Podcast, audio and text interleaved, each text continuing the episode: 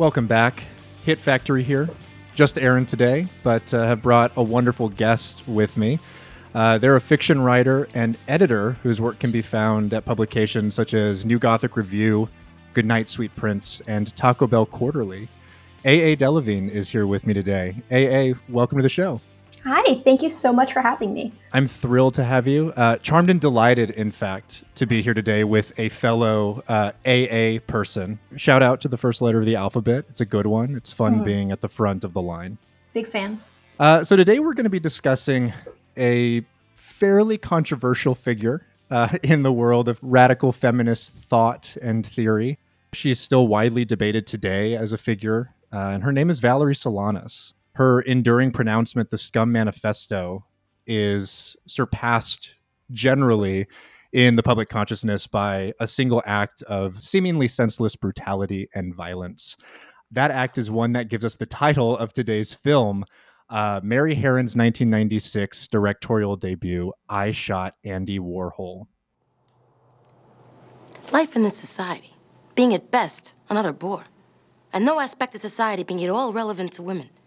There remains the civic minded, thrill seeking, responsible females, only to overthrow the government, eliminate the money system, institute complete automation, and destroy the male sex. So, AA, I am curious, as I always am at the beginning of these things, because you suggested this film, uh, and it's one that uh, I had heard a little bit about, but had never seen myself. Uh, we'll talk a little bit about actually uh, its accessibility and how difficult it actually is to get get your hands on these days. But uh, I would love to know what's the significance of this film to you? Why did you select it? Um, and and what does it just mean to you as a piece of art? I mean, I think it's it's such an exciting movie. I think it's so fun and it's so unique. I think Mary Harron did. I think because it was a debut that was initially um, visualized as a documentary, it has such a strange quirkiness to it that I find really appealing. There's not really a lot of movies that I could compare it to directly. Um, and this movie also holds a very special place in my heart because I stole the DVD from a former roommate who had stolen every copy of Playgirl that I owned. So this was sort of like, you know, in the spirit of Valerie. Uh, I got mine. Absolutely. Your own little act of retribution, taking back a little bit of what is yours, so to speak. Yes. Um, so this is the first time I've, I've seen the film, as I mentioned. Um, I, had heard a little bit about it. Uh, Mary Harron, of course, somebody who is fairly well known um, for the film that she would uh, follow this up with, American Psycho, with Christian Bale. But this one has such a an interesting, as you said, kind of like vividness and energy and rawness to it. It um, it's one that took me by surprise, even knowing a little bit about Mary Harron's career knowing that she has spent a lot of her career post American Psycho sort of dabbling into these kind of biopics that focus on women who are sort of social misfits or people who are outcast or sort of misunderstood in the public eye. Um, this feels very much in line with that kind of ethos and and sort of center of thought, but uh, is something so kind of wildly original and strange, uh, and also just I don't know. There's something just very empathetic about it, uh, despite yeah. the fact that the the character at its at its core is somebody who, uh, you know, is is certainly kind of mentally unwell, um, and and who did commit this rather atrocious act of of real world violence.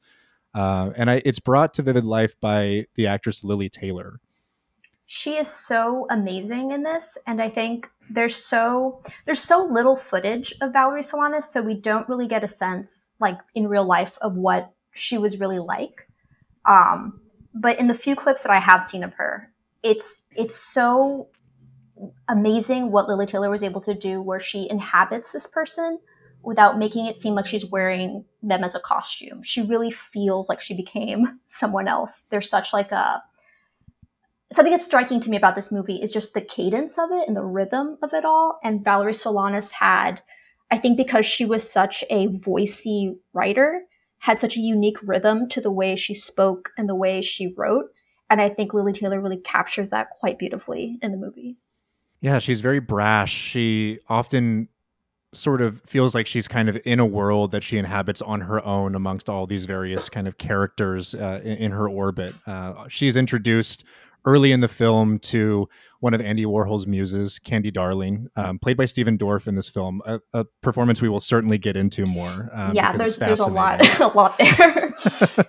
um, and you know, she's always just somebody who she doesn't seem to quite maybe understand the way she comes off to people. You know, there's sort of a, a lack of self awareness, but there's such a genuineness to the character and the way that Taylor portrays her that it's wholly believable. You you see her as as you mentioned, like not just a caricature, not just a parody of what this this person is and what Solanas probably was in real life, but somebody who has this this very fractured history, has a lot of just kind of like the residue of existence sort of carried around on top of her. Yeah, she had a pretty pretty brutal and traumatic uh, childhood and, and early life. Um, they have like a psychologist character that kind of gives you a not overly expository kind of background dive into what Valerie was like growing up. Um, and we learned that she had been sexually abused, that she, um, you know, sex had been a part of her life since she was like 13. So, you know, kind of forced to enter this adult world very prematurely. Um, she made money, um, you know, through prostitution in her, you know, teens and early 20s. So I think that that really had an impact on how she viewed sex, how she viewed, you know, these kind of transactional uh, relationships with men. Um, and I think the movie does a really good job of presenting that neutrally. I don't think it ever says that she is a bad person for having done these things, or it's just kind of giving you um, a little bit of context and a little bit of um, texture, you know, to, to kind of here's maybe why she had these sort of reactions to to certain people. Yeah, and despite all of that, it doesn't really feel like uh, Harron is, I guess, attempting to kind of psychologize her or give us like a very sort of cut and dry reading of the whys, just sort right. of the the context, and and in that you do end up somewhat sympathizing. You kind of understand like there's there's a, a great deal of trauma, a great deal of abuse in this person's life, and a great deal of uh, just precarity you know that that yeah. inevitably leads people to a lot of this kind of behavior you know the, the sort of erraticism um, you you begin to sort of understand even if you never wholly identify or you know know all of the, the kind of whys and the reasons in the moment of of why she inevitably does what she does in the film. Yeah i think one thing that makes this film i think so smart to me is that it'll present questions or it'll present really interesting juxtapositions and kind of let you ask the questions. So, you know, we see this kind of precarious um, existence that Valerie has and how she has to essentially fight her way through a lot of shit. And she's a survivor in many ways. And how, you know, she doesn't get opportunities because of that. She gets anything, anything that happens to her happens despite that. But then we see that juxtaposed with people at the factory who also, you know, are promiscuous, who also take a lot of drugs, um, and are heralded as like these geniuses and like they're so chic, they're so glamorous. And it kind of presents you with this question of like, well, who gets to be glamorous and who gets to be seen as eccentric versus who gets to be seen as trash, who's seen as like not worth people's time. Um, and I think the movie does a good job of presenting that without being preachy or hit you over the head with it. I completely agree. And, you know, it doesn't go so far as to kind of like vilify Warhol or the kind of factory superstars and all these sort of stalwart characters that are, are in his orbit. But it does show exactly what, what you just mentioned, which is that there is a sort of palatable like avant quality to them and and something that is considered chic considered sort of of the moment and countercultural in a very uh, attractive way that makes them this sort of center of of culture and art during this period of time in the late 60s in Manhattan. Whereas someone like Solanas you know she's rough around the edges and she is very militant and and her writing and her kind of ideology espouses a, a deep antagonism towards these structures a lot of which Warhol and the factory people embody right? This kind of sense of classical beauty the sort of patriarchal idea of uh, you know like labor exploitation and and financial currency social currency all of those sorts of things Um, and a lot of this is given to us throughout the film as Lili Taylor as Solanas kind of reading directly to the camera in these black and white sort of uh, vignettes from her writing in the Scum Manifesto. Uh, AA, you mentioned that you might have your copy of Scum Manifesto. There it is for our listeners yeah. at home. Uh, AA is showing it to me right now over the video chat. Um, do you want to tell us a little bit about the Scum Manifesto and kind of what it espouses? Sure. I mean, it is so SCUM stands for Society for Cutting Up Men. Um, and that tells you a lot about its aims. Um, yeah, I, I think it, it is a manifesto. It is.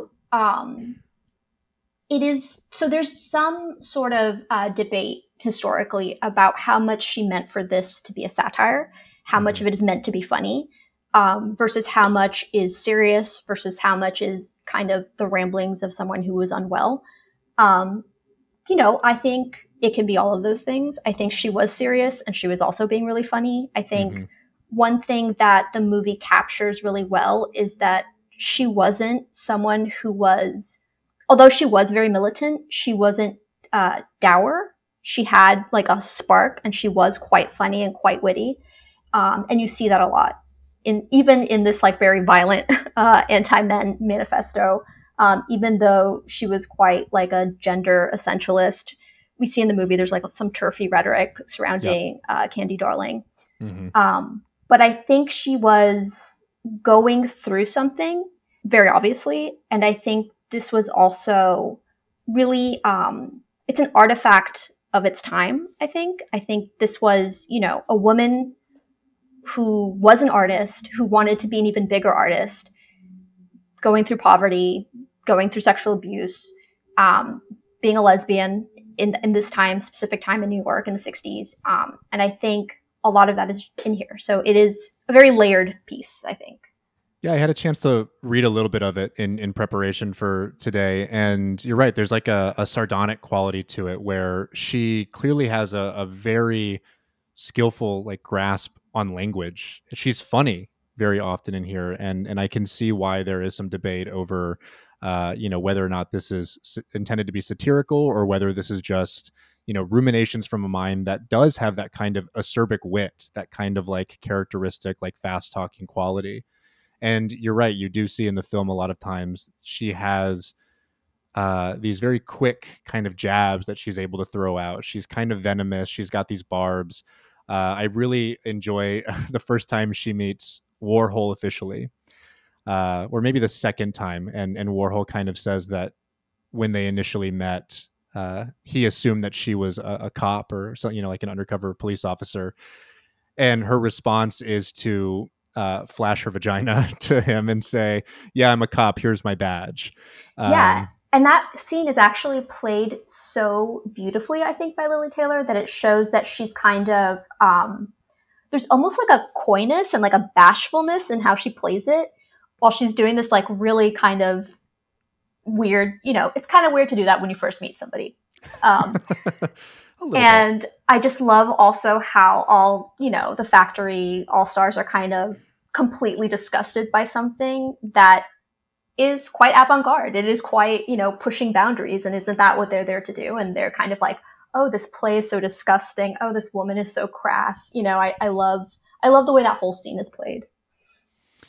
Yeah, I, I, mean, I love uh, a couple of these key characters. I, I should mention too that uh, Michael Imperioli, the great uh, Michael Imperioli from The Sopranos, is in this. There are a couple of Sopranos alum in this uh, film. Yeah. John Ventimiglia has like a very uh, brief scene. Um, Artie Bucco himself, brief, yeah. Very memorable. Uh, you know, getting to to watch a, a lesbian sexual encounter from from a chair, paying some money to do so. but yeah, you're right. They they are so kind of offended by this this philistine, this kind of brute who's walking into uh, their sort of their their holy temple, right? This place of the avant-garde and this place that's supposed to clash with conventionality, but um, but they don't understand it and they can't quite figure out a way for it to kind of coalesce with their own identities and her existence on the margin all the time is something that I think from a viewer standpoint really starts to wear on you. And not in a way that I mean it feels tedious, but you start to see just like how uh, kind of concretized all these people are and their their insistence that this person doesn't belong here and that she's an outsider that you begin to yourself feel some of that frustration that kind of like you know like uh, distaste for that elitism that you're witnessing? Yeah and i mean you know not to sound you know like i'm trying to to to be funny about this or glib or anything but it does show how little things have changed um, and how i mean the factory was kind of really in essence like a hype house and it was like this like idea that like we're influencers and valerie is not palatable she's not monetizable is what yep. we would use today. Um, and just how we can't really package her into something that you know the critics and the art buyers that come to our shishi parties at the loft they they you know would find this distasteful. They wouldn't pay money for this person. And that really comes across i think in just how like they don't know how to market valerie yeah it's it's not really spoken within the film but you know historically the factory was a place where alongside you know warhol and and a lot of these uh, artists the the you know lou reeds and john cales who scores the film by the way we'll talk about that in a little bit um, that they're all people who are surrounded by a lot of moneyed interests as well. There are, you know, the people within art society who have a lot of cash to spend and are, you know, propping these figures up as, you know, the new voice of this generation. There's a lot of kind of like, you know, dilettantes and social climbers who are just very rich kids who are interested in this and find it edgy and fun to go and, you know, do drugs and dance and hang out with these interesting figures. Um, and you're right. I mean, it all comes down to at the end of the day this perpetuation of uh, a, a, cycle of kind of profitability and marketability, and uh, and Valerie doesn't fit in. It, it starts from the very beginning too. Uh, she initially, before she even composes the Scum Manifesto, before she's seeking out an opportunity to get published, she writes a play, uh, uh like hyper, like radical feminist anti-man play called uh, "Up Your Ass." Great and it's a great title. and we see a little bit of it performed. There's a really funny scene where they're doing uh, a, a, scene from this in the diner, and Candy Darling plays one of the, I guess, more kind of like femme classic sort of women in the play, and and mentions like, oh, I'm. I'm searching for a turd because like I'm, I'm bringing it to dinner with these men because men love it when uh, women eat shit. yeah, I mean, you know, Valerie was really like a proto John Waters. She was there, you know, like it, it didn't, it really makes me wonder, like, because a lot of, you know, what we're, what we see of Up Your Ass is, is kind of silly, honestly. It's, it's kind of a silly play. Um, mm-hmm. and it's really meant to, to disgust an audience. Um, I think that's really its intent, but it's also, again, really funny. The idea that she lost this turd because she took it out to have it dyed yellow. Like, it's just like that's such a funny detail. Um, and it makes you think like, you know, could she have been someone with the right support that could have been like a John Waters? Could she have been like, you know, a surrealist playwright kind of doing off Broadway stuff that people just like loved and talked about at parties? Like, who could she have been? I think. Yeah, absolutely. And you, you know, you kind of see her as maybe a an artist ahead of her time a little bit, and I, I think the film even sort of posits that too. That you know, her ideology is something that is still in its nascent stages and hasn't quite yet codified more of the kind of militant and violent edges uh, that will eventually come to be, be and represent part of of that sort of radical feminist ideology. Uh, and even someone like john waters like you mentioned right like needed uh, the inspiration of a kind of like uh, distasteful grindhouse kind of horror background that came in the decade following Solanas's uh, kind of arc here and, and her engagement with with the Warhols of the world uh, to really be find its audience, to find people who were seeking out this kind of aggravating and antagonizing art. Um, so yeah, you're you're right, and and there's this kind of like lack of lack of camp to the way she presents herself, right? And you almost you almost wonder that uh, you know this kind of idea of recodifying the Scum Manifesto as something that is uh, parody, as, as satirical, helps to market it as sort of a, a, feature rather than a bug of of its writing um, that that Solanas wasn't quite able to to tap into at the time to really sell it. Yeah, I think it's it's very clear. I think um, throughout the movie where she's you know talking to or trying to talk really to Andy Warhol about art, like she wants to be taken seriously by him, and also really wants his money. So they kind of have the same aim at the end of the day. She yeah. needs money. She needs funds to make more money, um, to be out there and to be able to make more art and to have her message get out. Um, in her trying to talk to him, in her trying to you know be present at parties at the factory or at their loft and, and not really fitting in, sitting on the margins, in her trying to get published by Olympia Press.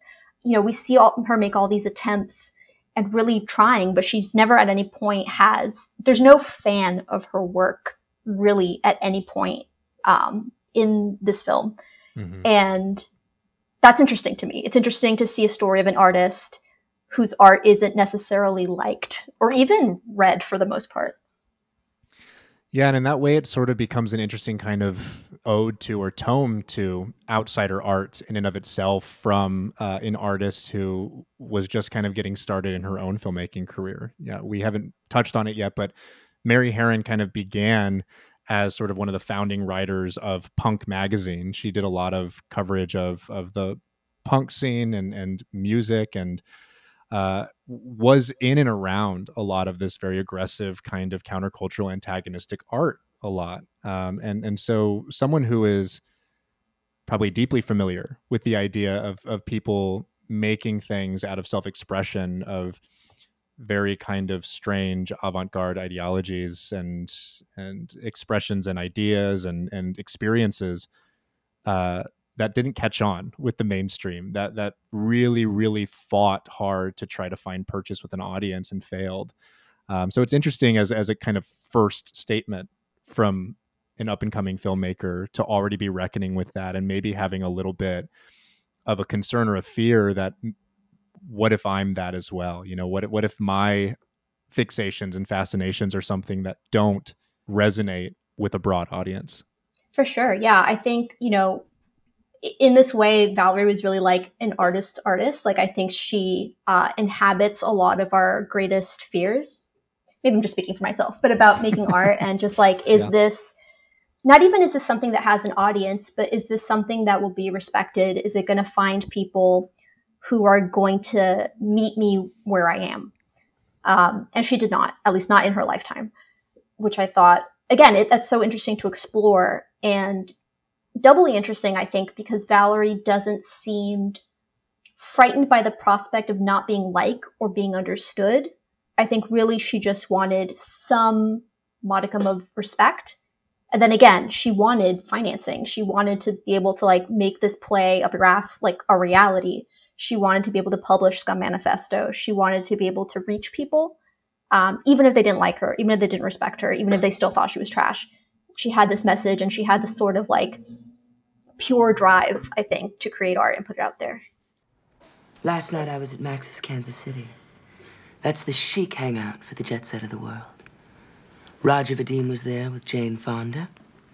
Andy Warhol was there too. Who's that? How do I look? Revlon Natural Wonder Eyeshadow.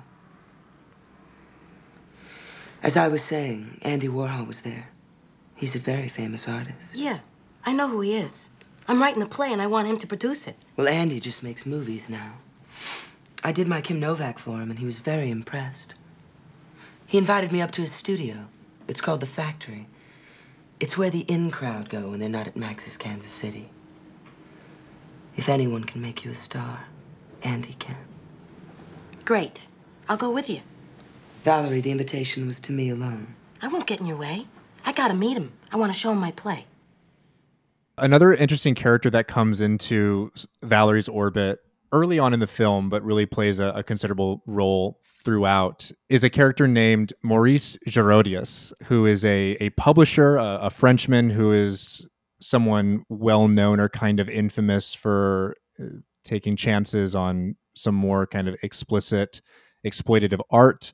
Uh, I understand that he was one of the few people who was willing to publish Lolita um, in in the 50s and, and kind of get it mass circulation.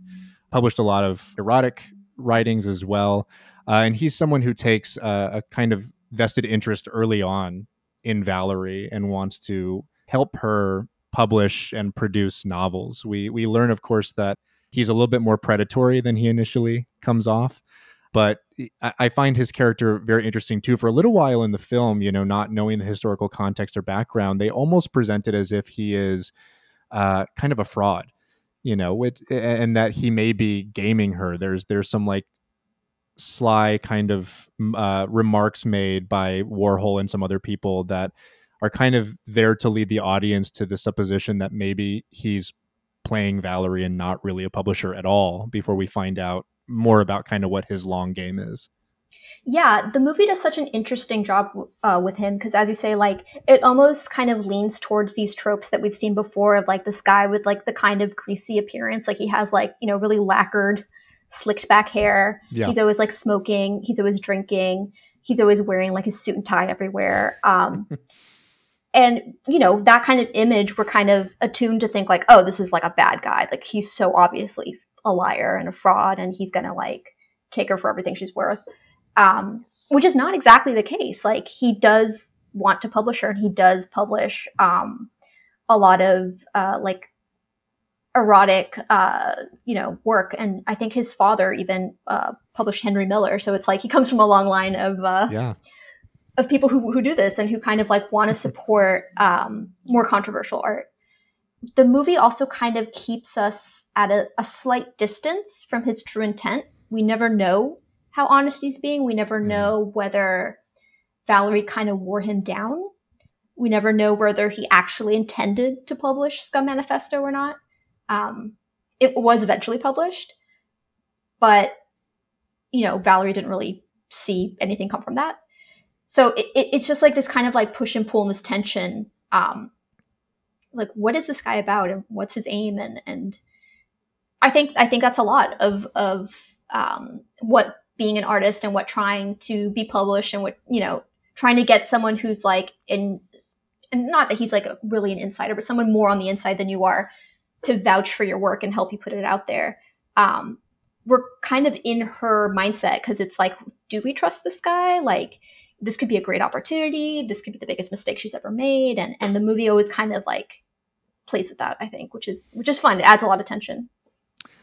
Definitely. It it also kind of brings up a an interesting central contradiction to Valerie in that you know, she is somebody who just like anybody else is beholden to these structures that her writing and that her ideology sort of uh, puts her in opposition to she is someone who is opposed to the male species broadly as she mentions you know like literally the society for cutting up men getting rid of them exterminating men uh, after society has sort of evolved past the need for them.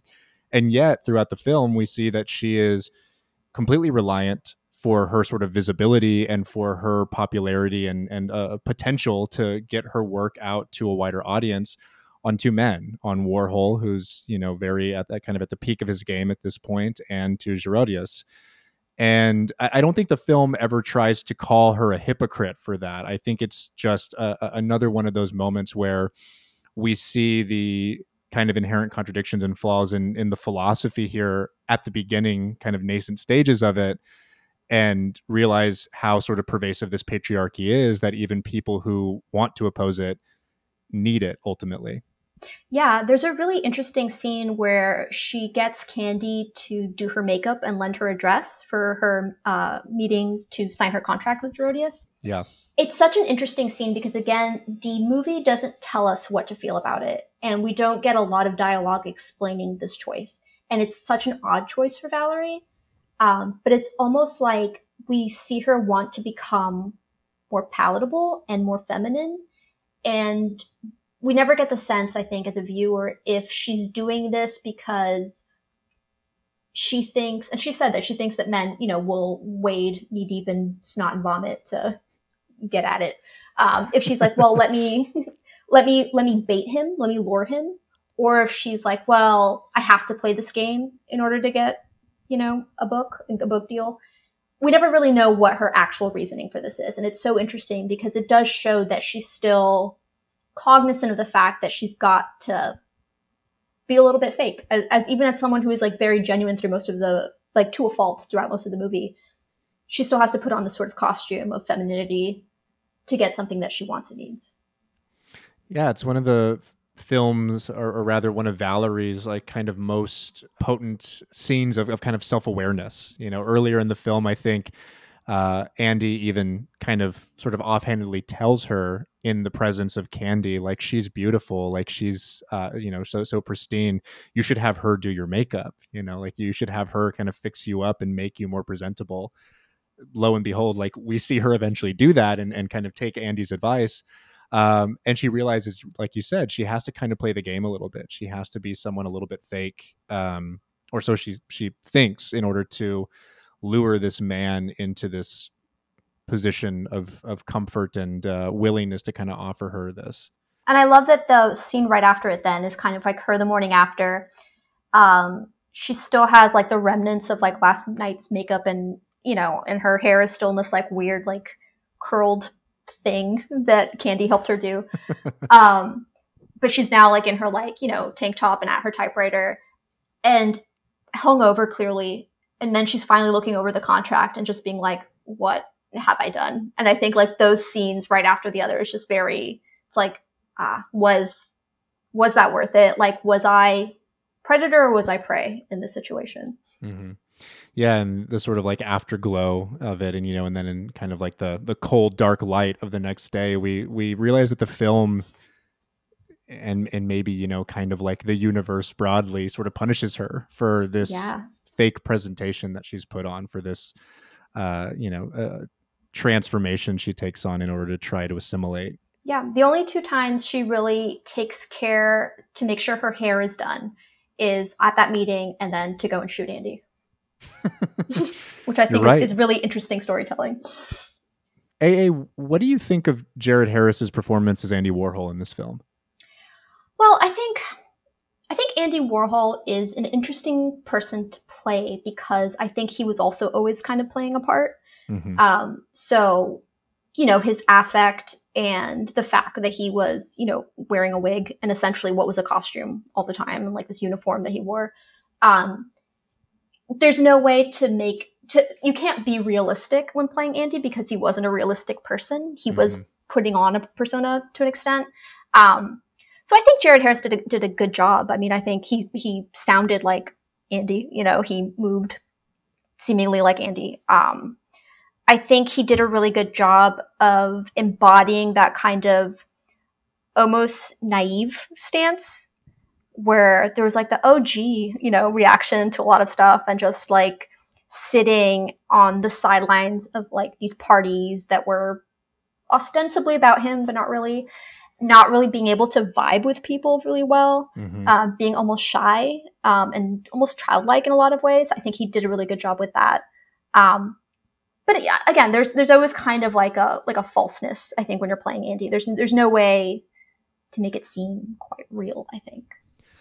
Yeah, and the film and and Jared Harris too, I think, does a good job of sort of portraying this kind of disaffected quality without it boiling over into this sort of unintended like innocence. You know, I mm-hmm. think childlikeness is is a good word for it, but we certainly see that, you know, at best he's often just sort of unintentionally complicit in a lot of the antagonisms that Valerie receives from the rest of the factory personnel and, and cohort. He often feels like he's kind of being carried sort of on the wave of a lot of other people's scorn and just sort of idly going along with it. We don't really ever know for sure how much of it is stuff that are like kind of his edicts or things that he's just choosing to do or not choosing to do by virtue of kind of the the consensus of the people in his orbit. Yeah, I think it's really on the viewer to decide whether his approach to Valerie is non confrontational or whether it's cowardice, really, and, and whether he just doesn't want to say, like, hey, stop coming over here. We're not going to publish your play. Um, you know, at one point, and I think this happened in real life too, he, he lets her know that the play is so well typed and invites her to become like a typist mm-hmm. um, with the group, which is, I think, says really a lot about him. And I think either not really knowing or caring, and I don't really know which one, uh, to be socially graceful to someone who is um, guess in, in a way looks up to him or or sees him as someone who has while she has not. Um, and to kind of treat them so dismissively. Um, you know there's also a scene with um, michael imperioli plays Ondine where we also see the way like the tone i guess that andy set that was emulated and kind of carried on by the people around him where yep. Ondine is talking to um, a man who's like painting backdrop or something and essentially telling him like why don't you become gay? You're so pretty. Like basically like i want you right? Like sexually harassing mm-hmm. his coworker in this loft yeah. Um and it shows i think that you know women and also men that are seen as feminized were kind of seen as like objects and were really that's what they were selling. Like the art this was the artwork this was the object where these like really beautiful often very young um, people on screen you know we see um, a scene being filmed also where they ask this guy to like take his pants off and he seems really unsure about it and you know at no point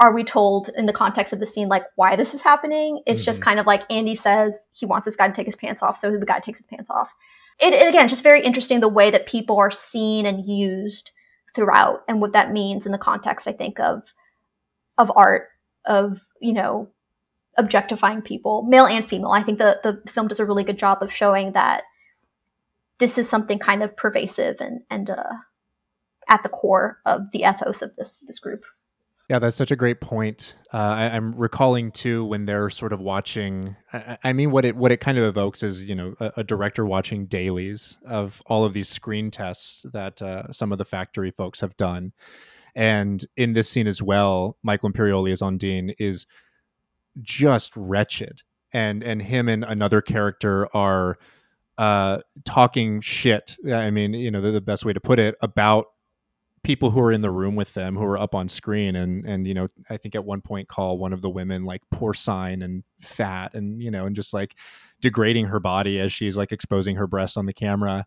And then they refer to valerie as a monstrosity. They you know they're looking at all of these people and a couple of them they're like oh you know this man is beautiful or you know he's an adonis they say about damien leitch's character candy um, they find really beautiful yeah. Yes absolutely and then she's magnetic and you know like just glows on the camera but for a couple of them they they do they perpetuate this really kind of awful system of like degradation and you know just like looking at these kind of minute factors of a person and you know sizing them up to ultimately what is marketable what is attractive what feels good to look at and to to just kind of gaze upon.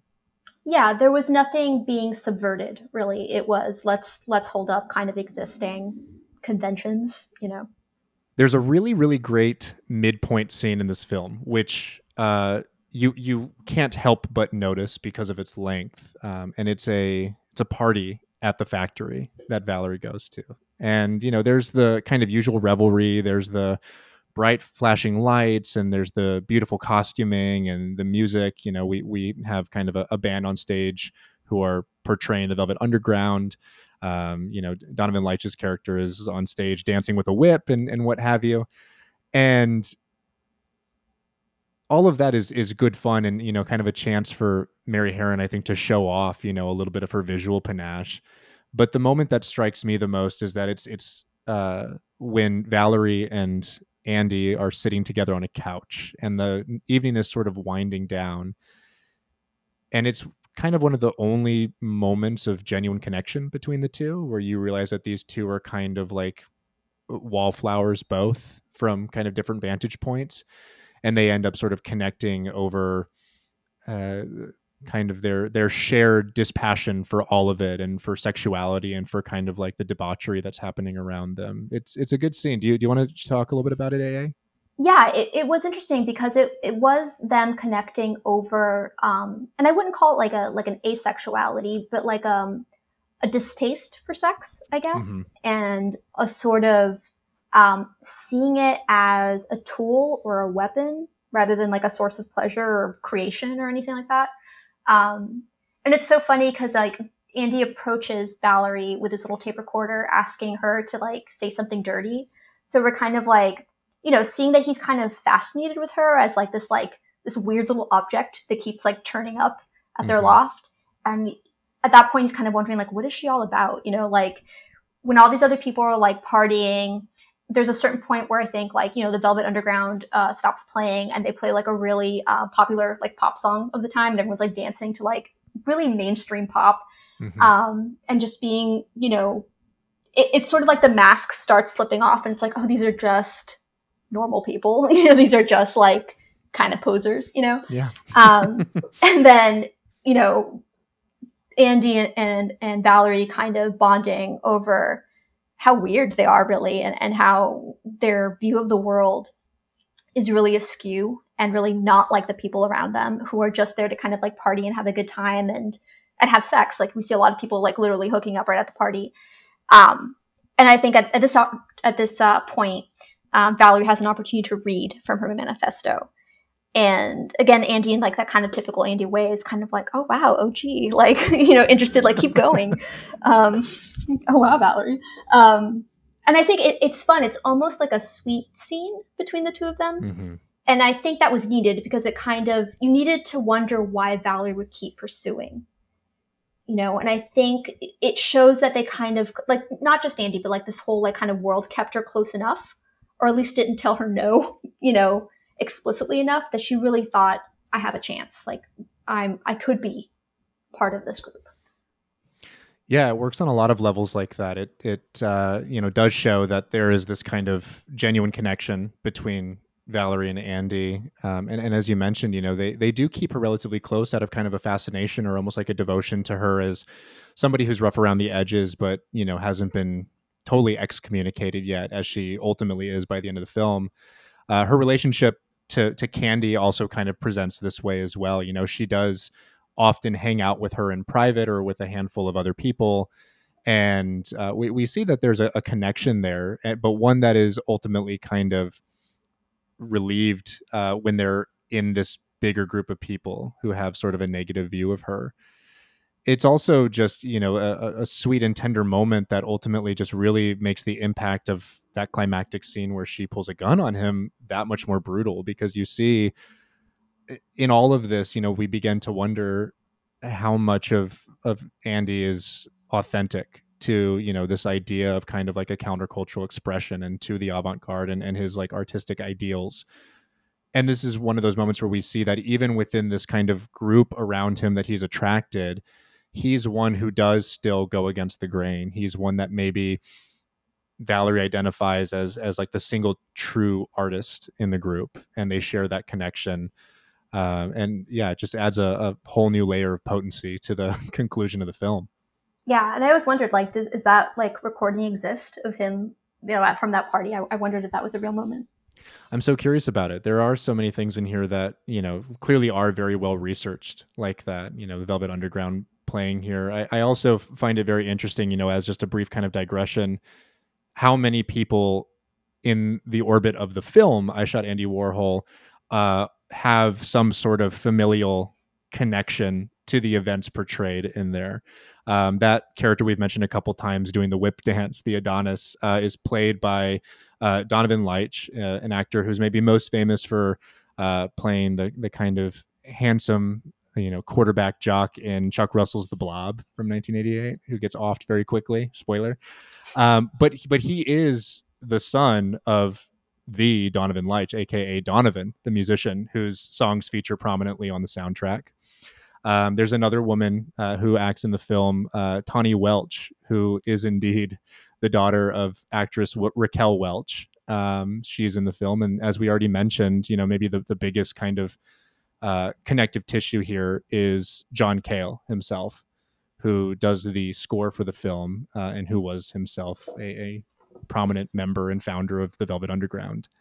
Um, his score is fantastic, by the way, um, as they always are. He he's uh, just an incredible musician.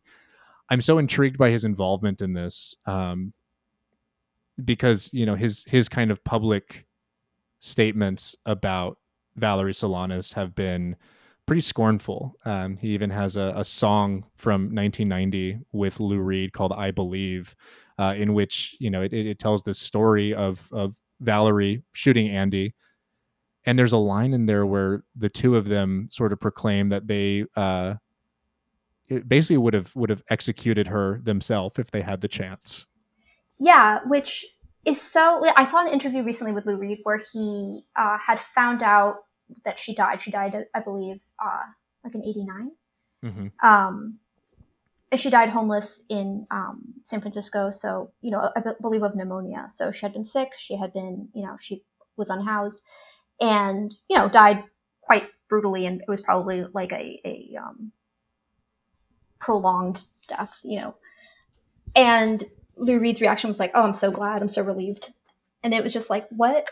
I, I just wondered how much they even interacted with her, really, um, versus how much was oh, she shot her friend, you know, mm-hmm. without really um, knowing her.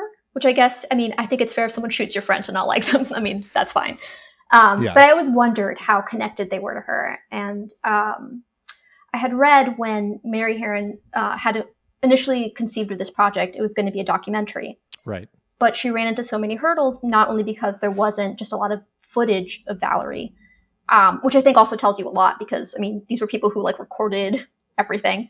Yeah. Um, there were also not enough people who were willing to talk about her. So I think that posed a really interesting kind of wrinkle. You know, these people, whether, you know, because they still hated her, because it was still raw, because they were still in mourning for their friend, um, were just like not willing to do this. So it's interesting that then, you know, to then compose music for the fictional version, I think maybe maybe that was part of like a grieving process or maybe it was easier to to approach this if it was fictionalized yeah you have to imagine that it it certainly wasn't and you're totally right that you know it's it's impossible for i, I think reed and cale to be uh, objective about this and, and approach it from an, anywhere even close to you know impartiality that that album songs for drella that they produced with that song on it is literally the two of them on the cover with sort of a, a, translucent image of Andy Warhol's face behind them. So you know, like it, it's it's clear whose side of, of history they are on.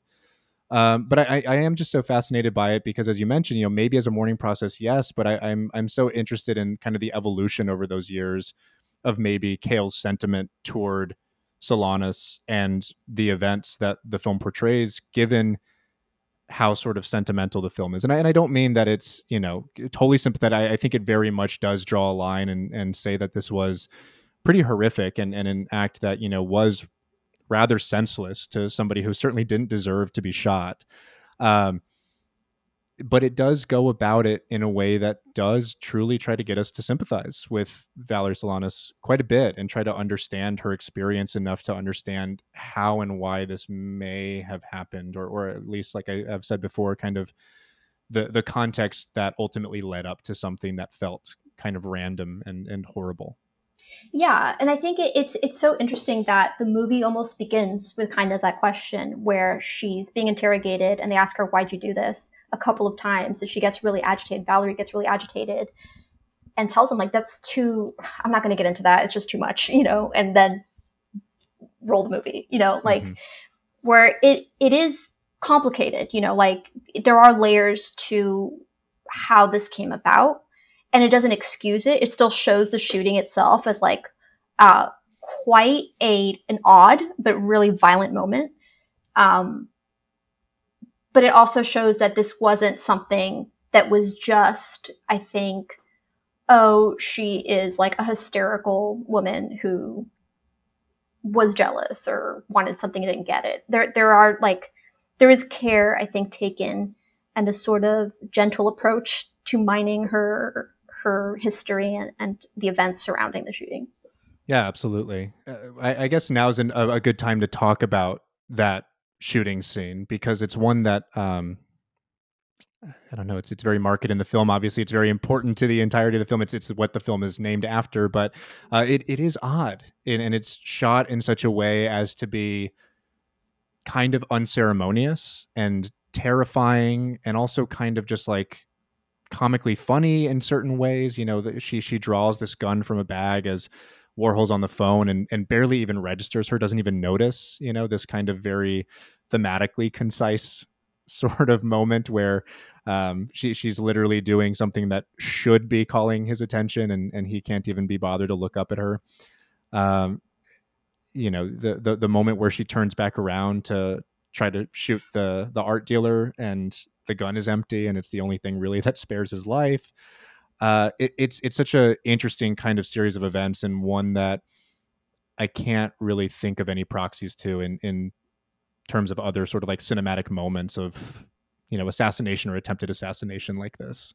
Yeah it's it's interesting. I mean mary harron is so good at violence. Like she's just good at, at portraying how absurd it can be and also in that how terrifying how unexpected and abrupt and and you know awful it is. Mm-hmm. I, I think it was so smart of her to play this so like as an anticlimax really there is like the the scenes leading up to it where um, we have this great character played by Justin Theroux, who's a, yes. a member of this group called the Motherfuckers, um, who teaches Valerie how to shoot and gives her she steals the gun from him, so that's how mm-hmm. she got that. Um, and how we see that this wasn't something that she had thought about, I think, until she saw the gun in her hands and she was like, huh, hmm, what if, you know, and then very quickly yeah. after that decides um, to shoot Girodias, which she doesn't get the chance to, and then to go and shoot Andy. Yeah. But it is very anticlimactic. It is in this like very sparse uh, room with some art on the walls. There are like Valerie and like three, four other people in this room it's very quiet. It's just uh, Andy and his phone conversation where he's like kind of saying a lot of nothing. It's like really small talk, like, oh, mm-hmm. wow, okay. You know, um, no one's looking at Valerie. No one really acknowledges Valerie. Um, she comes in with the gun in this like little paper bag. She holds it out for a really long time. Again, no one's looking at her. No one's paying attention. It's almost like she's giving them time to acknowledge her, you know, and we wonder what might have happened if somebody had said, Valerie, what are you doing? Yeah. Um, and then yeah, she shoots him. I, I think three times. Yeah, she she shoots him a couple times from a, more or less point blank, and then one that is effectively, you know, gun to chest, like pressed up against him, and and a, a really kind of horrifying and violent moment in the film. Uh, but this is also, I, I, think, a moment where Jared Harris really shines too. I actually, you know, now that I am thinking about it, I am recalling the kind of climactic scene in the Gus Van Sant film Milk where Josh Brolin goes to uh, shoot uh, Sean Penn as as Harvey Milk, and there's something about the way both of them play it where there's this sort of induced panic where that you just you don't know what to do when you're looking down the barrel of a gun like that except kind of cry out no. And and you sort of plead with the person but there's no sort of logic to it because you're in this moment of just complete disarray and terror and I think Jared Harris plays that really well. Like he doesn't do anything to get out of the way of of the gun. He doesn't do anything to try to like uh, you know, subdue Valerie in any way. He just kind of cries out to her and begs her like, "No, Valerie, don't." And and then just takes these bullets and um it's it's really affecting. It's it's it's very brutal. Yeah, it's a scary scene. It's really tense. Um you know, and and again like the what you you had mentioned it earlier where she's going to shoot this other member uh, of the factory that's there. Um, but she's, you know, she's out of bullets. So, but she just keeps clicking away at the gun. It's almost like she's in this trance. Mm-hmm. And finally, this character has to tell her, like, the elevator's here, Valerie, please just go. And then it ends, and that's the whole scene. And it's it's so um, simple. There's not a lot going on. There's not like a lot of like you know huge music cues. There's no like crashing. There's no like lines roaring. It's not like sound effect central. It, it is very. It's a, a very quiet scene, and I think in that it, it seems all the more brutal. Completely. And yeah that moment at the end where she you know turns to to shoot mario and and is out of bullets like his words uh, just ring in my mind because it is it, it's such a a maintenance of kind of decorum and civility in a moment that is horrifying where he just says please go. Like please just take the elevator and leave. The way that you would escort somebody who was being irate out of like a, a performance or out of a museum or something it's it's just really uh, i don't know it's it's it's it's sterile and it's all the more unsettling because of how naturalized it all feels within the environment. Yeah I, I thought that was really really effective. I thought that was a really good choice. Hi. Hi Gee, everyone's having such a good time. W- would you say something for me? What? Yeah, I'm. You know, I have a, like an hour's worth on, uh, on tape here, you know. And I was just wondering, maybe you could just do a, you know, like a monologue for me. No, I mean, I, I you know, I can't just monologue like that. I mean, I, I need a stimulating person like yourself, you know, to talk to. You know, I can, you know, I can just do it on my own. Oh, come on, Valerie. You say something dirty. That's so easy for you. Let's talk about sex. Sex is really nothing, isn't it? I could read you something from my latest masterpiece, Scum Manifesto. Oh, yeah? Yeah.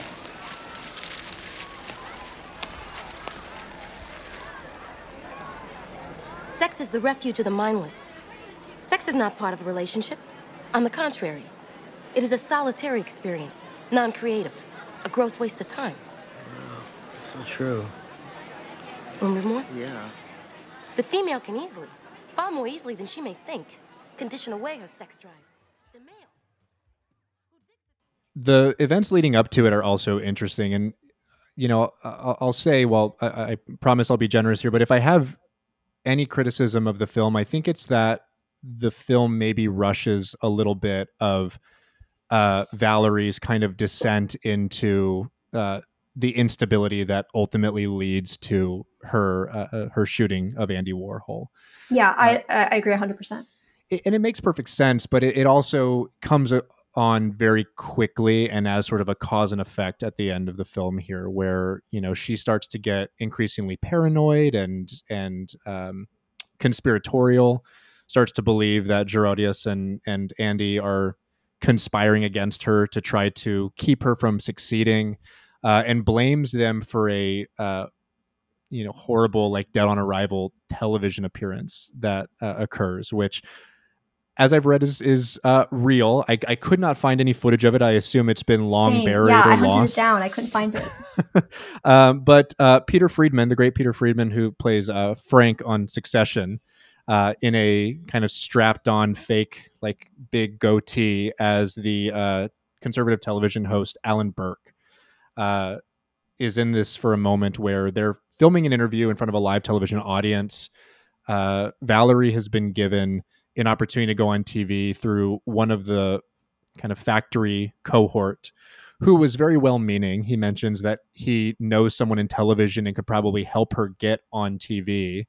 Um, this is all as a result, by the way, of Valerie seeing kind of some some brawl burning radical feminists of the women's liberation movement uh, and becoming very kind of like vindictive and jealous and saying these women got all of their ideas from me like how do i get on tv how does this happen Yeah, that was the first kind of glimpse we saw to some sort of um, instability on her part. Mhm. Like this kind of like, oh, they got this from me, which is, is just simply not possible. Like three people read Scum Manifesto, and one of them was Valerie. So right that, you know that was the first kind of hint.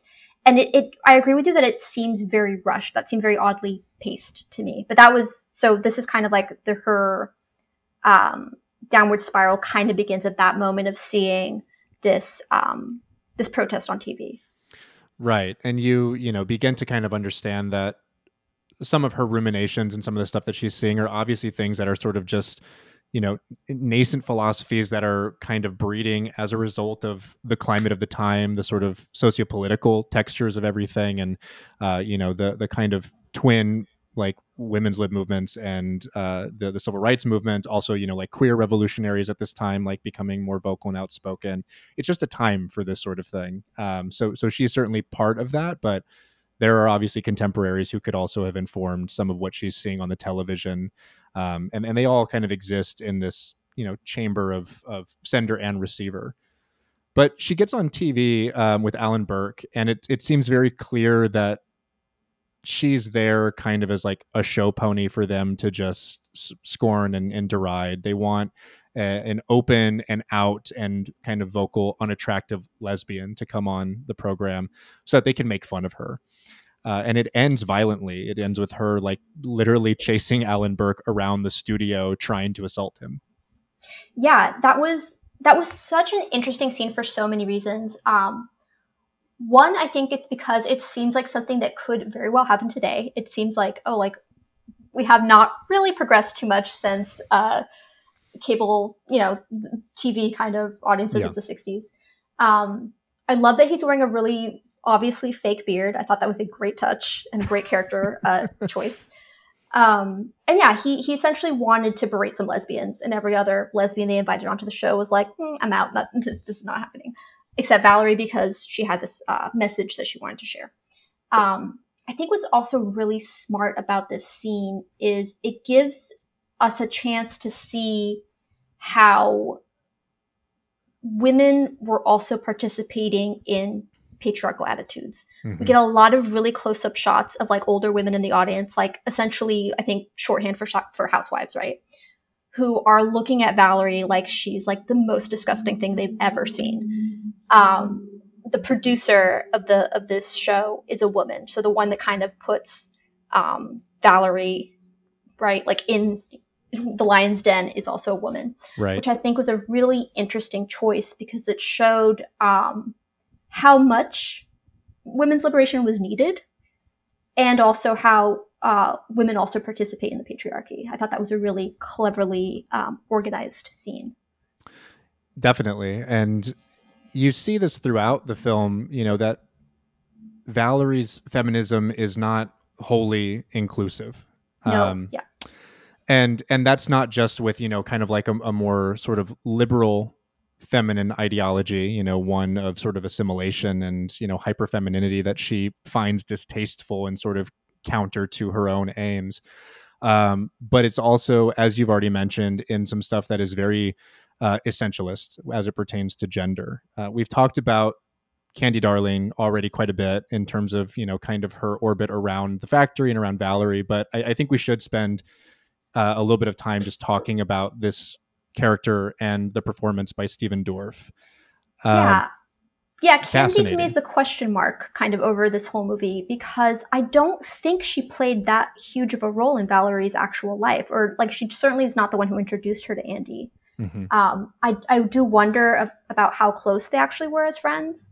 Um, but I think the movie tries to use Candy kind of strategically to show um, a version of femininity that was really distasteful to Valerie because here was someone who was very invested in passing being perceived as a woman, being acknowledged as a woman, um, and being really beautiful and being really palatable and looking great. She wanted to be Kim Novak, you know, and she has like beautiful blonde hair. I mean, Candy was gorgeous, you know, we mm-hmm. could see in, mm-hmm. in footage um, from that time.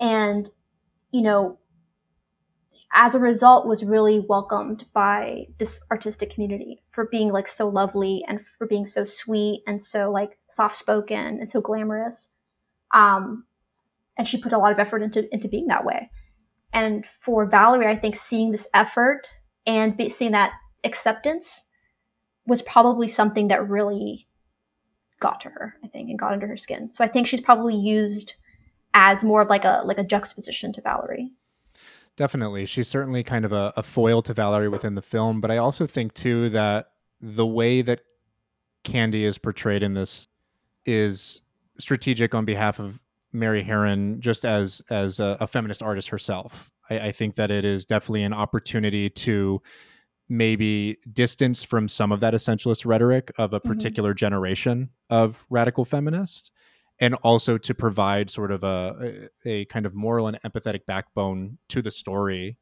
through a trans character somebody who you know throughout is a, as lovely as the the real life figure that that Dorff is portraying here um, the film does sometimes uh, mistreat her, but it's the characters doing so. I think the I think the film's overall impression and opinion of Candy Darling is one that is uh, genuinely conceived out of love. I think the film does very right by her as a figure.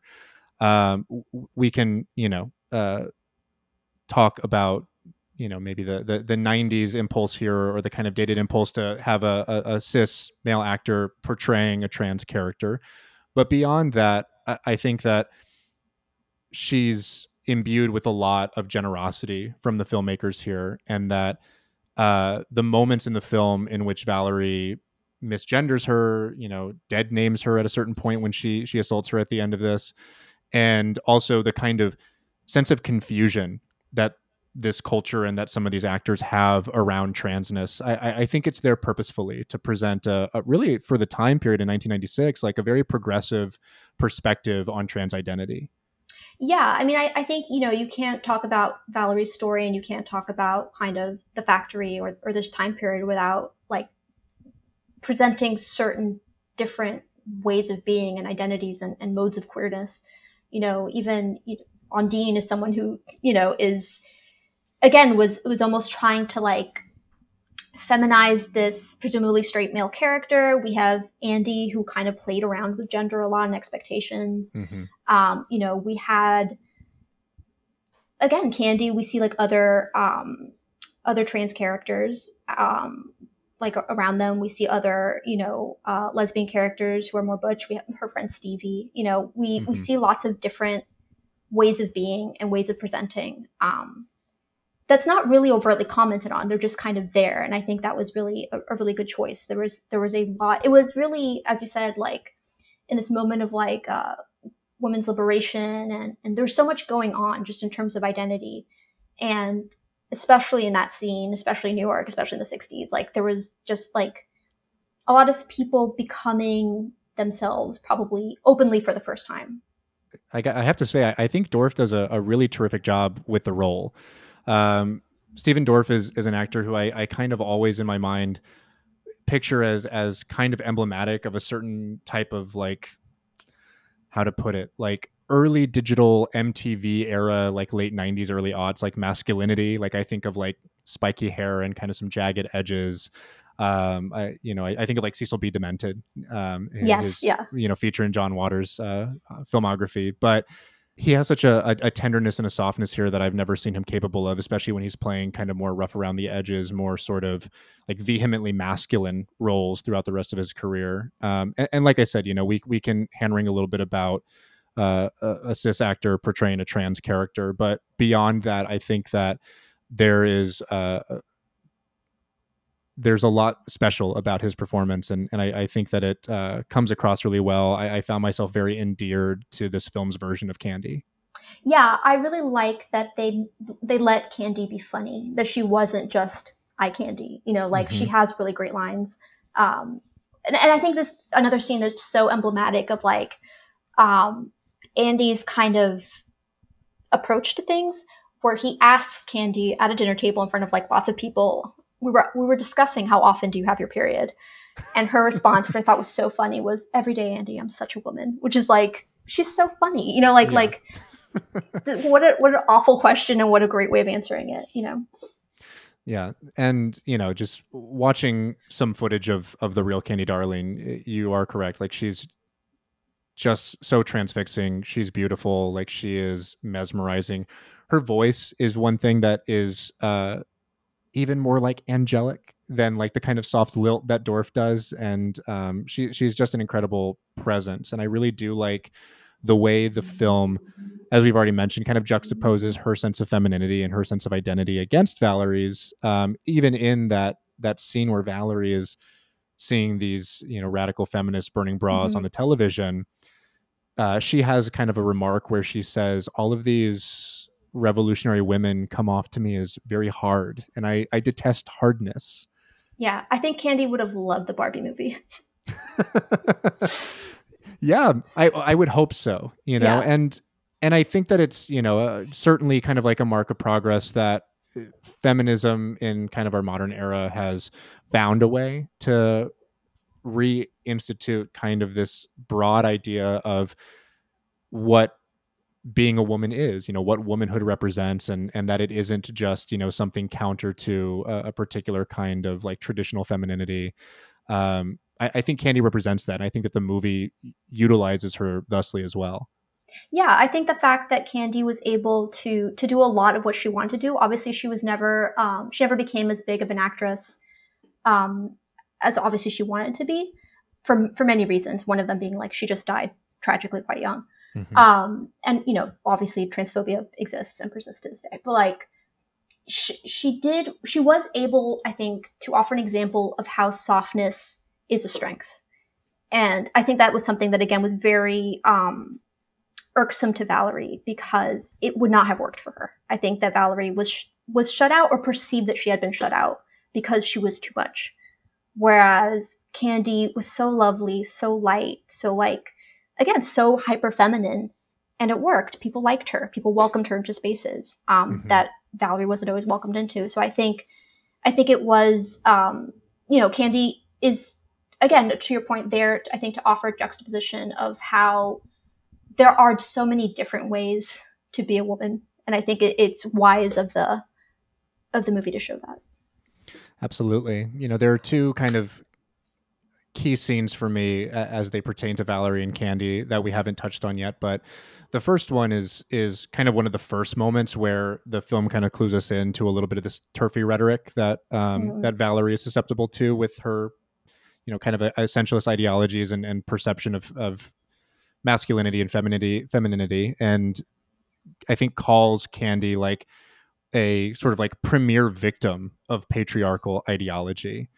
uh it, it, it's kind of it's pretty hateful. It's it's pretty mean. Um you know it's said sort of just kind of like over the shoulder at candy like toward her direction not directly kind of in a conversation with her.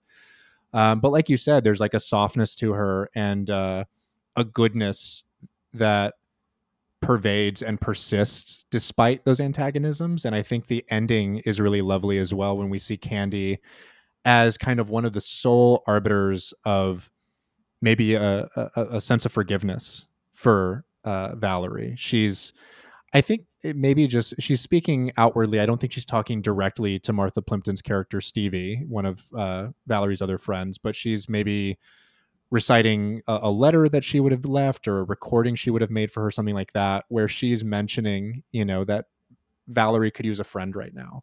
And I think it's yeah. important for you to write to her and, and to continue connecting with her.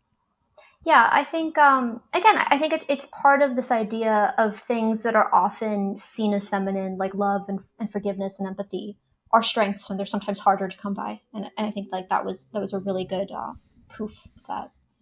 Yeah, and I mean, you can also sort of, I think, make the argument that a lot of the impulses that drove Valerie to commit the horrific act that she did are ones that are very human and very shared universally by all of us, which is, uh, you know, the need for, you know, uh, to put it maybe kind of glibly or, or, you know, saccharinely, but like love and, you know, recognition, affirmation, things that are like part of the, the kind of mechanics and, and structures of being a social animal and being a human being um, and her being rid of those things i think the film says is not necessarily like the key reason why she did what she did but certainly something that informed and probably uh, allowed that anger to persist in her. Yeah we never really see valerie as the object of any sort of love and and i think like now that i'm thinking of it the only glimpse we get into her family life is right at the beginning of the movie. Um, she's shot Andy. It's on TV. It's on like a news. It's playing like it's on the news and it's playing like at a bar. And this waitress is like, "Is that your daughter?" And then mm-hmm. Valerie's father, who we never see or hear from again, is like, "Oh my God, what has she done now?" And he never comes up again. But it's like it's so interesting now that I think back. Like, why is that there? What is that? You know, I think part of it is having this like play on TV because like I think screens you know, and, and visuals are obviously like a like a theme throughout the movie. Um, but how interesting that that's the only glimpse we ever get of her family at all, and it's just like this kind of like, ah, there she is. And that's Valerie, yeah. you know. It's a really interesting scene, and uh, another quick digression here. That actor who uh, plays Valerie's father in that scene is the great character actor Mark Margolis, who people may recognize uh, for his turn on Breaking Bad and Better Call Saul.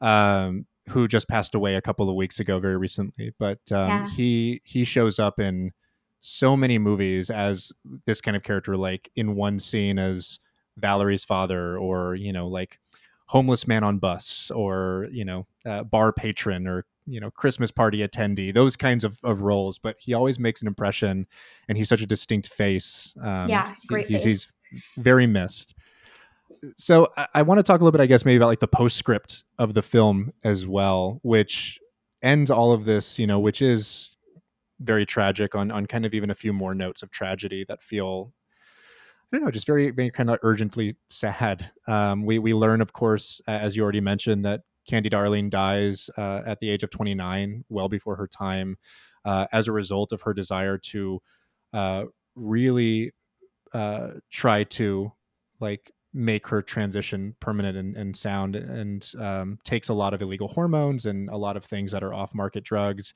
um, that uh, ultimately end her life. Uh, Andy Warhol, you know, after this, he, he very nearly died as a result of the actions that we see in this film. He has to wear a surgical girdle for the rest of his life. Um, you've probably, listeners, seen some of the photographs that were taken after the fact, turning you know this very tragic and ugly incident into art itself and his body into art seeing his scars and seeing the way that he had to live. Um, but he ultimately died too in the hospital um, sort of as a result of his declining health uh, as a result of this attack. Uh, and then as you've already mentioned valerie too is is someone who died uh, in, a state of precarity impoverished homeless uh, sick on the streets of san francisco. Um, there's not a, a lot of happy endings in this film no, yeah, and I, I think it, it is. It's such a sad situation, and it is such a a state of people having used each other and not, as you said before, like not really have shown each other a lot of love or compassion until it was far too late.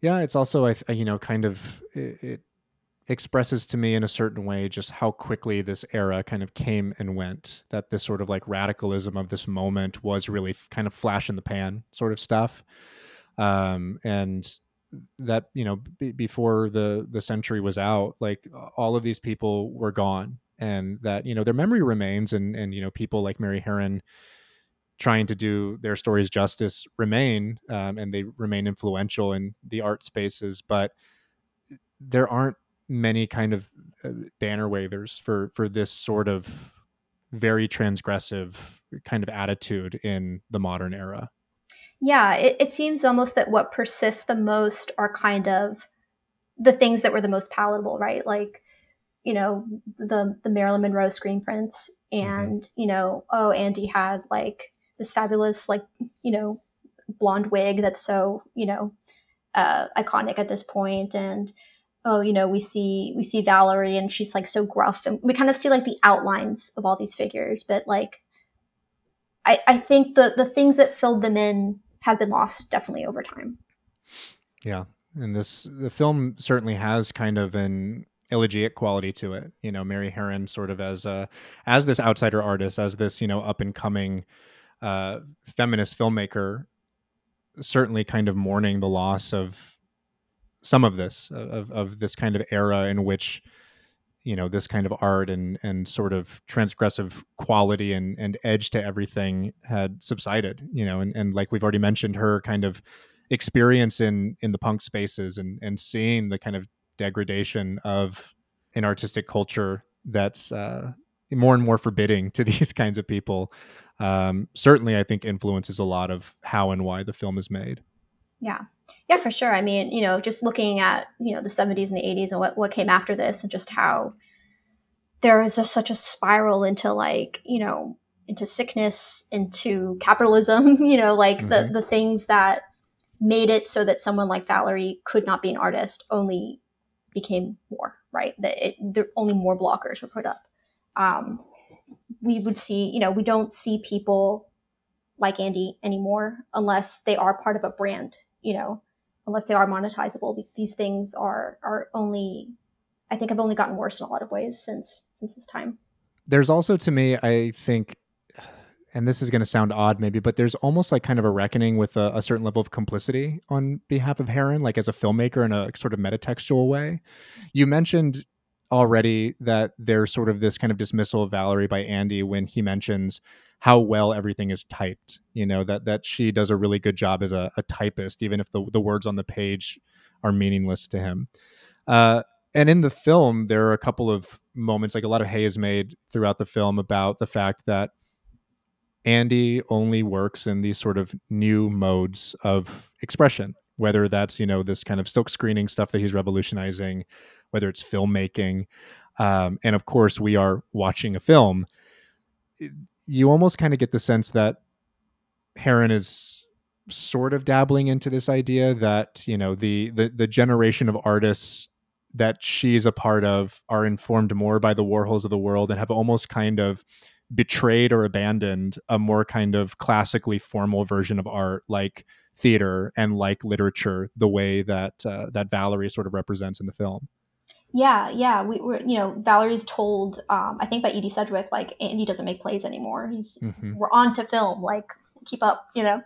Um, and, and it is. I think that's true that that there is a lack of not even so much a lack of respect for um, older forms of, of art making and, and craft, but just like this fascination and lack of attention. I think it's like the new flashy thing, and this is what's going to make money. It's like you know look, I wonder what would Andy Warhol have thought of NFTs, and would he have jumped on them like right away? You know, Yeah. it, it, it you know, and it's and it's interesting because I do wonder um, how much of that was him trying to sort of poke fun at these things and kind of like reveal the emptiness and the hollowness beneath them, or how much it was just like, you know, I need to monetize this, or how much was like, this is fascinating to me. This is like genuinely interesting. I think he's someone that has kept people at a distance, I think, you know, on purpose.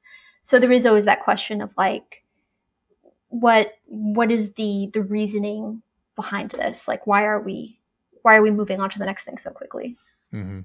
Yeah, and of course, you know, like as a result of the the actions that Valerie takes in the film, uh, the Scum Manifesto does find a little bit more purchase than it otherwise would have. So there is, you know, this interesting relationship with uh, these kind of moments of, of horror and tragedy in the real world that give way to something that does essentially kind of eternalize people and their works and, and their ideologies. I, I I think of a lot of the ways that the left sort of co-ops, uh, you know, kind of famous, uh, I'll just call them terrorists, killers, things like that. I, I think of like, you know, the, the faction on on Twitter who are like big Christopher Dorner fans because you know he ultimately decided that the LAPD was corrupt and went on a killing rampage.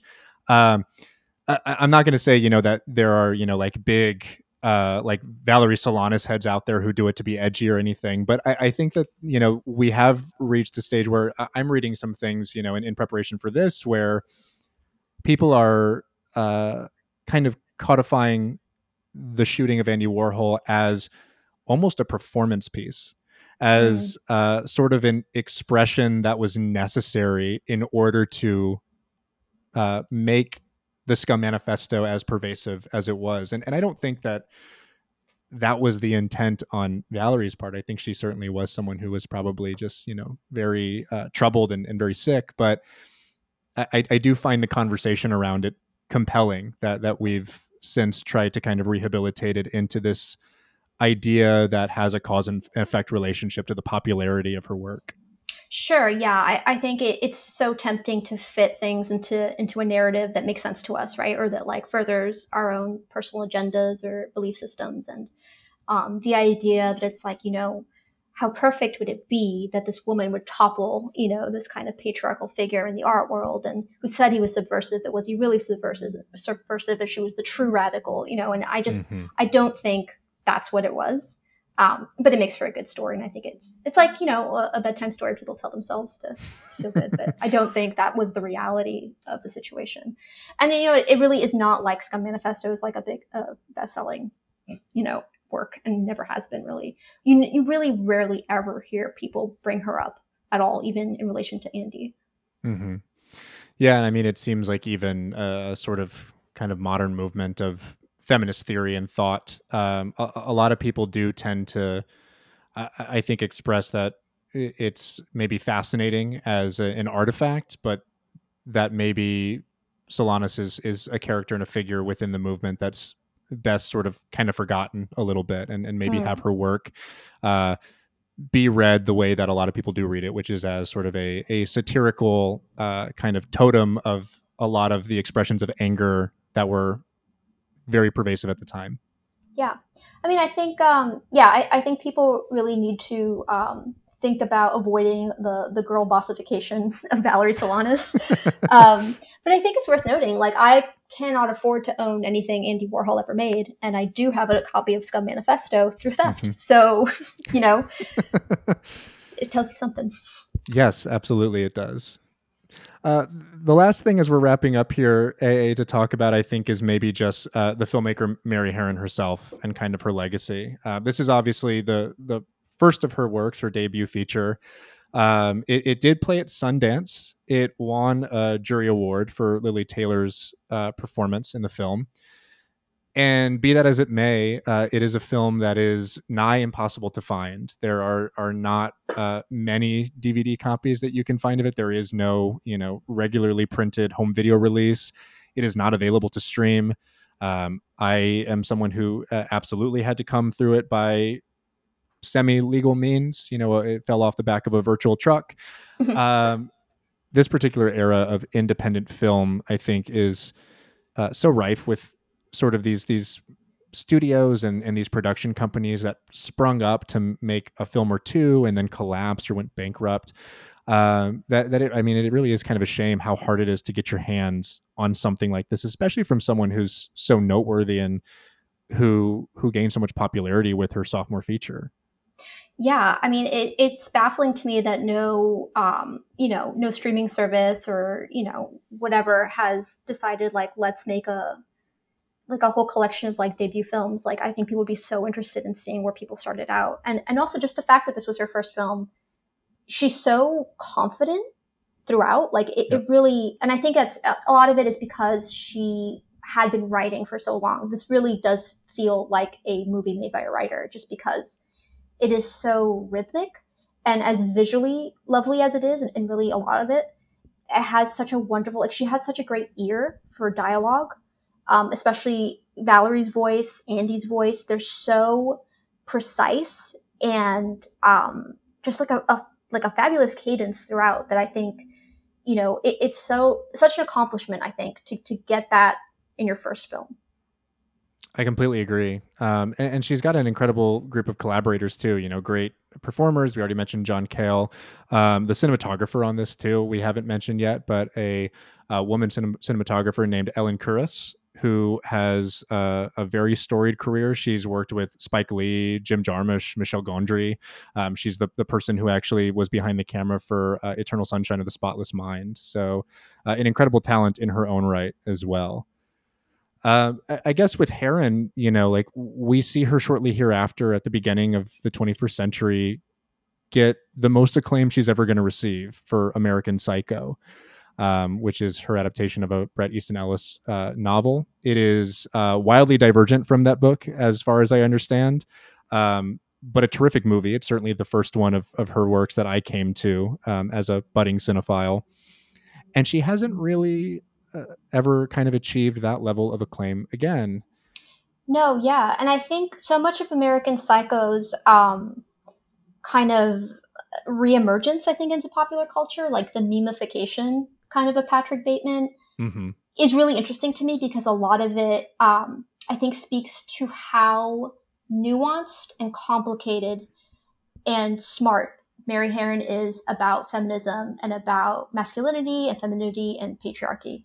Um, and I think a lot of people, um, like the girl boss Patrick Bateman uh, memes, I think, uh, you know, it's people kind of getting a sense of that without like kind of going fully let's analyze it. You know, I, I think it's a testament to how complicated her movies are that that this kind of persists in the way it has now in these like memes.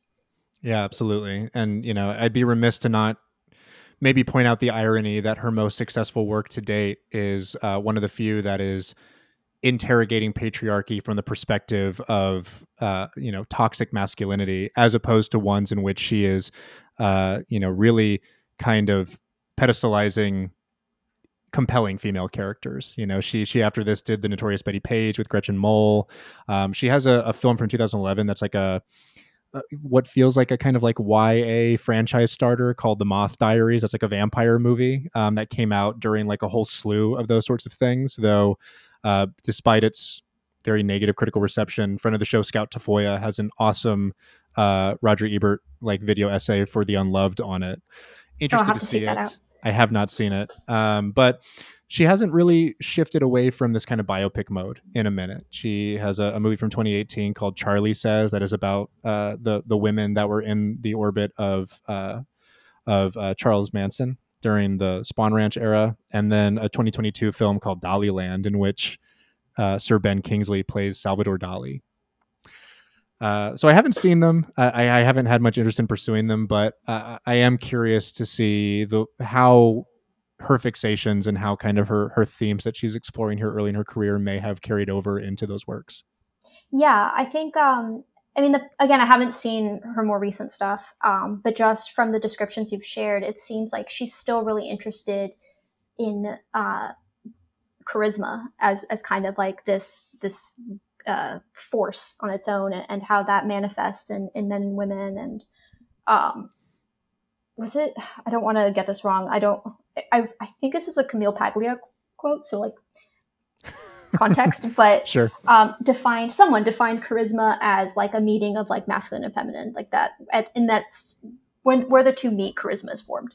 Um, and I don't know if that's true, but it is something that seems to be like threaded through a lot of uh, Harron's work. hmm Yeah, I, I am looking forward. I think to maybe doing a, a deeper dive on her work now that I've come to uh, I shot Andy Warhol and AA. I, I have to thank you for bringing the film because I, I would not have found I think cause to watch it uh, as soon as I did had you not mentioned it to me. Well, yeah, I mean, I, I really hope you enjoyed it. I find it to be a really, um, a very funny and very engaging movie. Yeah, I think it's And shocking. fantastic, shocking, funny, moving, uh, a, a whole slew of great performances in it. Seek it out. Um, I, I have said this on on many shows recently. I feel like, but again, this is a movie that uh, is fairly difficult to get your hands on. Um, as always, if you reach out to me at hitfactorypod at gmail.com, send me an email or you if you're a mutual and uh, or and or well, subscriber to Twitter Blue and can DM me online. Um, feel free to reach out there as well. I am happy to point you in the direction of a way to view this film um, because I, I think the more people that can see it, the better. I, I hope that um, Mary Harron, the, the filmmaker, would also endorse us perhaps sharing the good word and allowing people to to see her work as well. Steal the Um, DVD from an artist roommate. That's right. Steal the DVD uh, from a roommate. I don't know. Check your local library. If it's at your, ch- maybe it's there. Maybe you know they're they're the last bastion of like you know the keepers of the sacred texts like this. Um, I always find fun out of print DVDs at uh, the local SFPL branch. So um, any way that you can find it, please do. Highly encourage it. Um, AA de Levine, thank you again so very much for joining me today uh, as my guest. Yeah, thank you for having me. You've been a delight. Uh, where can people find you and your work around the internet? Well, I think um, I don't know what we're calling this day these days, but Twitter or X. Um, ki- I'm still there until whatever it implodes. Uh, Right. I recently joined Blue Sky. Uh, they're both under uh, at AA de Levine, so easy to find. From our end of things, uh, you can follow along with us at Hit Factory Pod. We also have a Patreon where you can follow along with us, patreon.com slash Hit Factory Pod for biweekly bonus content and episodes for just $5 a month. I will give a shout out to our overlords. Their names are Linda, Jesse K, Jared Murray. Thank you so much for your continued support. And we will catch you all the next time. See ya.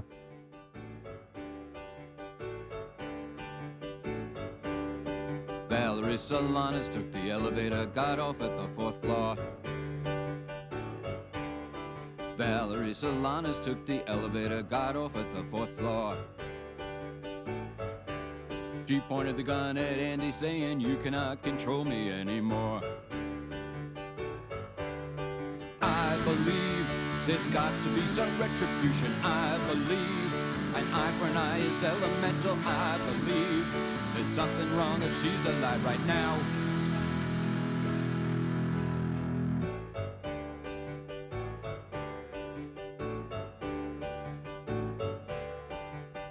Solanas took three steps, pointing at the floor. Valerie Solanas waved a gun, pointing at the floor. From inside her idiot madness, smoke and bang, Andy fell onto the floor. I believe life's serious enough for retribution. I believe being sick is no excuse, and I believe I would have pulled the switch on her myself.